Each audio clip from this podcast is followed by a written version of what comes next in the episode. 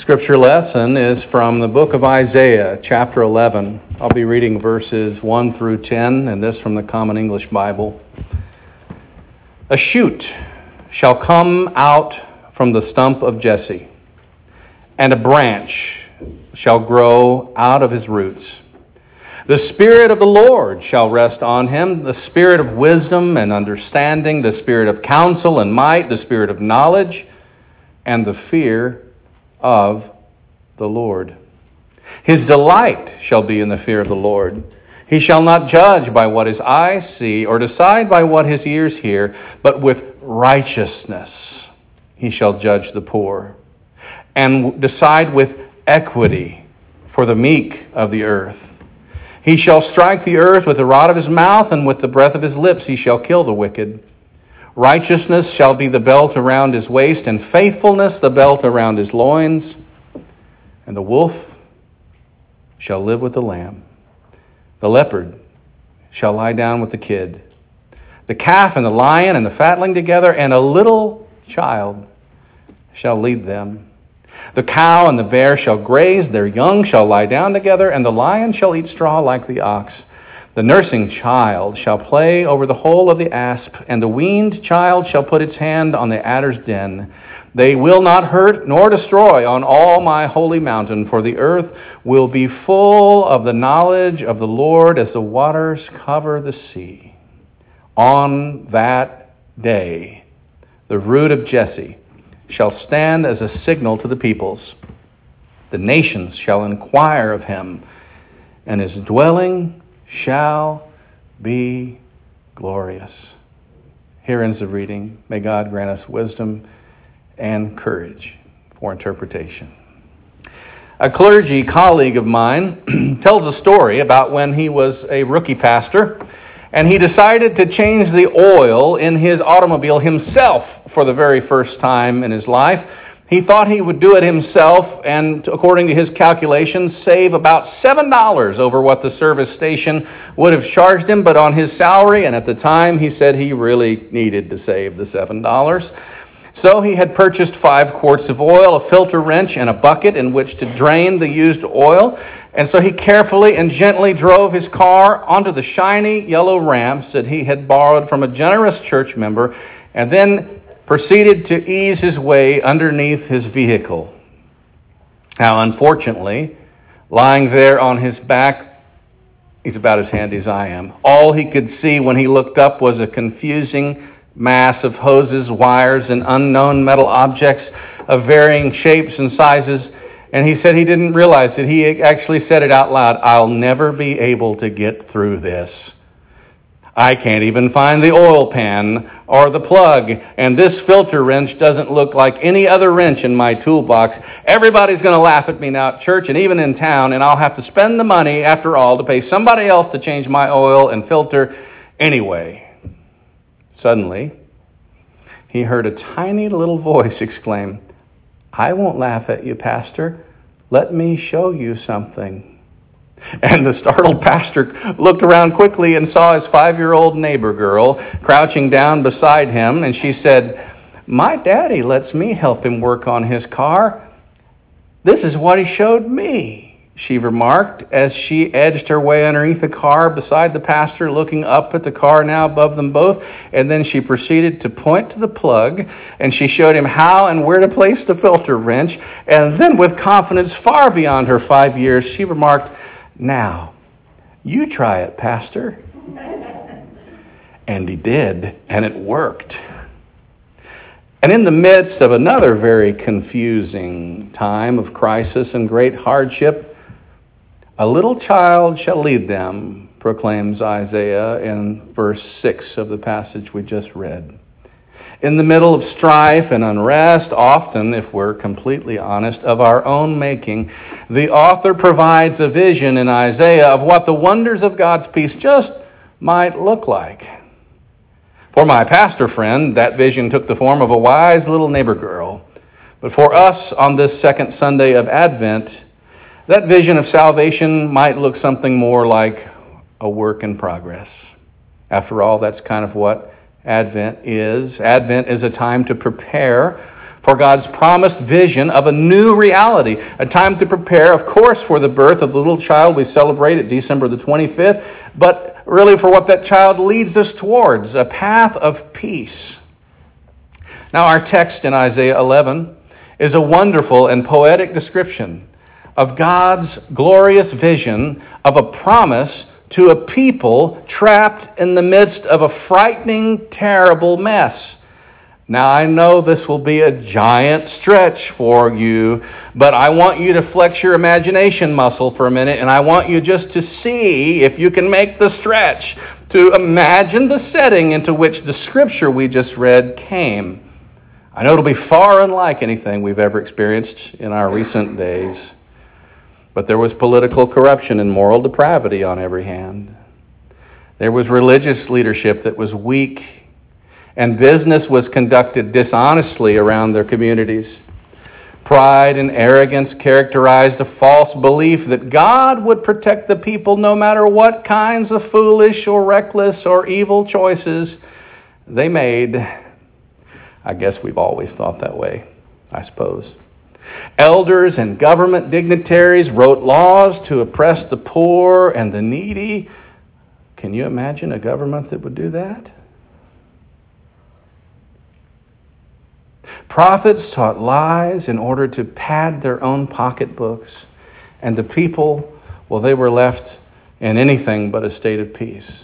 It was confusion. Just two chapters earlier, in chapter 9, the prophet Isaiah wrote, for wickedness burned like a fire, and the people became like fuel for the fire. Now, if that weren't enough, finally, mighty Assyria had become an instrument of wrath against the chaotic, confused people of Israel. Assyria was like the club, the axe that was indeed lying at the root of the trees. In fact, they were known for destroying and cutting down and burning down forests reducing the northern part of the nation to stumps and brush and thorns, and that's why the imagery. It wasn't a stretch for the folks, the imagery in today's text. And all of this historical background for this Isaiah text, I'll be honest with you, as I look around the horizon of our society today, I, I feel a little queasy thinking about this scripture and the parallels today. I have to tell you. For more and more, especially in the last few years, I will confess there are times these past few years, I look across the horizon at the general state of the way that we treat one another in this nation and the way our nation treats other nations. And it almost seems to me that there are axes at the root of our collective trees, and we're the ones holding them there. And the shame of it all is like the Israelites during the time of Isaiah, our path towards destruction is mostly self inflicted, even though we have enemies out there someplace. Most of the damage is done by folks in here. And many of our citizens have willingly made moral compromises. And the ones that hurt me the most are those people of faith that have made moral compromises that are the equivalent of laying an axe to the trunk of the tree of our society, the moral fabric of our society. For many have said it's okay to support political leaders who are morally bankrupt and have little or no relationship at all to the truth, so long as these political or public leaders happen to advance their political goals or ideologies. And then we wonder why, in disgust, young adults are walking away from the systems that work in our society, and they say they're so corrupt, they see no point in voting, they see no point in participating, they see no point and playing a part in it because it's all hopelessly corrupt. And yet, even in religious circles, even in Christian religious circles, I look hoping to see something better, and when you catch me on a good day, I see it, and when you catch me on a bad day, I see the, the derogatory things like how compassion and advocacy for the poor, even in Christian circles, has been separated from what the gospel really is in favor of something Jesus never taught about, by the way privatized, individualized salvation. Think about it. If we could make salvation private and individualize it and make it all about the afterlife instead of this life, who would ever really know if we were faithful anyway? Uh, there are days as a pastor in despair, looking around even at the Christian landscape in our society. I wonder does compassion matter any longer? Does doing the right thing matter any longer? Does justice matter any longer? Does decency count for anything? Does the truth really matter any longer? What expectations do we have of ourselves and our own character? What expectations do we have of our leaders? Should, should it matter? It makes me wonder what are our priorities? And on our dark days, it seems to me the axe is not far from the base of our tree in so many ways. The things we try and convey to our children, on one hand, about truth, about decency, about compassion, and all the rest, are we now showing them by our actions as a society that these things are well and good unless they happen to get in the way of, you know, winning some cultural points or political points? Or social points? Is it really okay to compromise to extend this and set aside compassion and decency and a strong commitment to the truth in order to win a few squabbles on social media? I would submit that not only does this send a destructive message to the next generation, but that it fractures whatever sense of peace we could be experiencing with our own society right now to compromise who we are then, in addition to the incredible moral distress and the unease that we witness across the, the, the whole of society, uh, here come the holidays, right? Yes, we love the holidays, and yes, the holidays also create some unique burdens and own, their own stresses, or we create them, rather. And in the midst of our incredibly crowded schedules during the holidays, depression and suicide rates run higher than any other time of the year.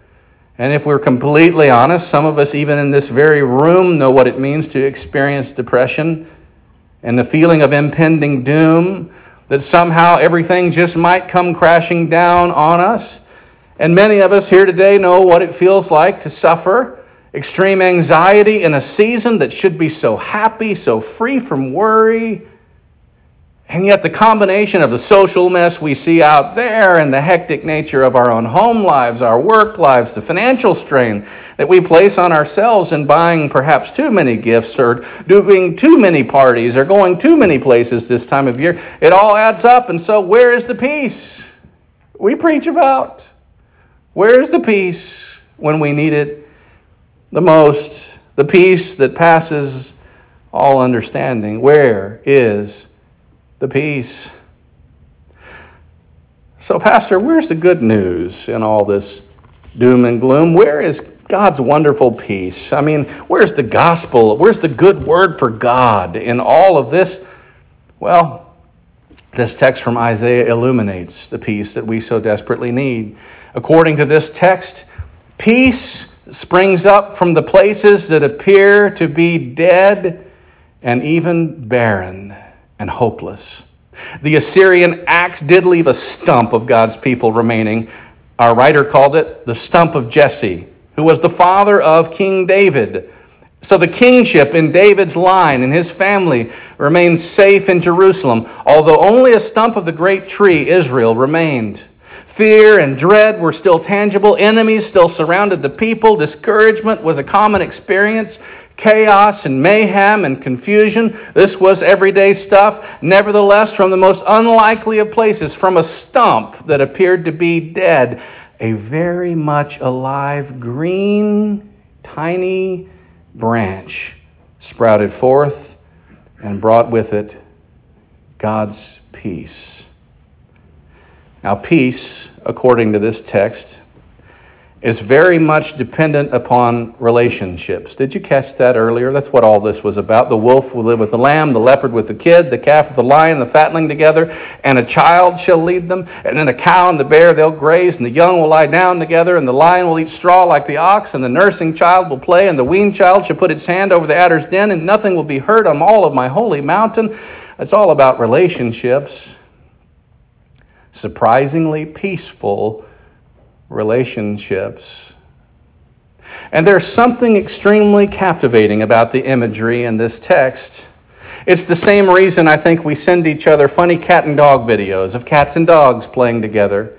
It surprises us. You know, when animals just aren't supposed to get along and we see a cute video, we send it to all of our friends. Hey, check this out. Isn't it cute? It captures our imagination. But you know something? Peace isn't always cute. Real peace takes incredible commitment and hard work, which we don't see that probably went into that dog and that cat that are getting along in that video before it was ever filmed. So, the truth is, most of us don't want to put in the hard work and commitment to really build peace. What we want to do is we want to hear what we already believe to be the truth coming out of someone else's mouth. Because, you know, then it'll justify how we feel and the way we've already been behaving, and we'll have no one to make peace with because everybody around us thinks just like us. And the truth is, the division and the strife that we've experienced these last few years in our society, it's actually been there all along. It's just gotten loud enough now that it's impossible to ignore that and to pretend as though we don't have stress or divisions. But by being honest about our culture, by being honest about our own parts in it, about our own relationships, we can change the systems that perpetuate what I call a culture of war. A culture of war? What?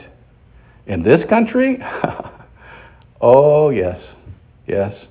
Recently, uh, earlier this year, in an interview from April, former President Jimmy Carter pointed out, a documentable, just a historical fact, um, that the United States has only been at peace for 16 of its 242 years as a nation. I had never thought of it that way. But if you go back and you count little wars that kind of spill over from one year to the next, and military attacks and military occupations, there have actually only been five actual years of peace in all of our nation's history. Now, to complicate our own self image even further, even though there is a deeply held belief among most of our country's citizens that the United States only wages war for noble purposes and in defense of true freedom, Global public opinion and facts actually paint a very different picture. For most countries surveyed in the 2013 Gallup poll indicated that in their minds, the United States was the greatest threat to world peace of any nation in the world. Wait a minute. A culture of war? And a 2017 Pew Research poll found that a record number of people in 30 surveyed nations viewed U.S. power and influence as a major threat to their nation's peace.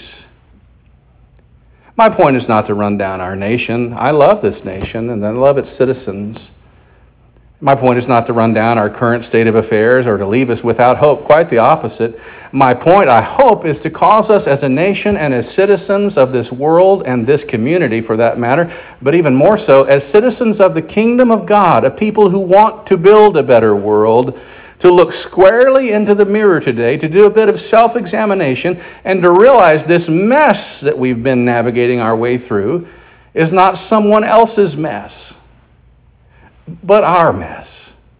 And we have contributed to it either directly or indirectly by what we've said or by what we've not said, by what we've done or by what we've not done. We've made it, we've allowed it, we've contributed to this mess. And so, to remind us that peace is not about pretending all is well, I want to say these things. Peace is about making things well. Peace is about putting the pieces together and putting the, the culture together for healing to happen. Peace is about right relationships with ourselves, with our enemies, with our friends, with our families, with our world.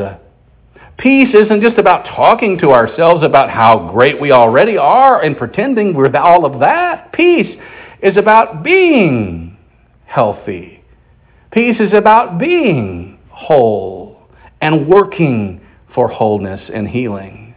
And my point is also to remind us of this no matter how big of a mess this world or our corner of the world seems, it is never too late to work for peace.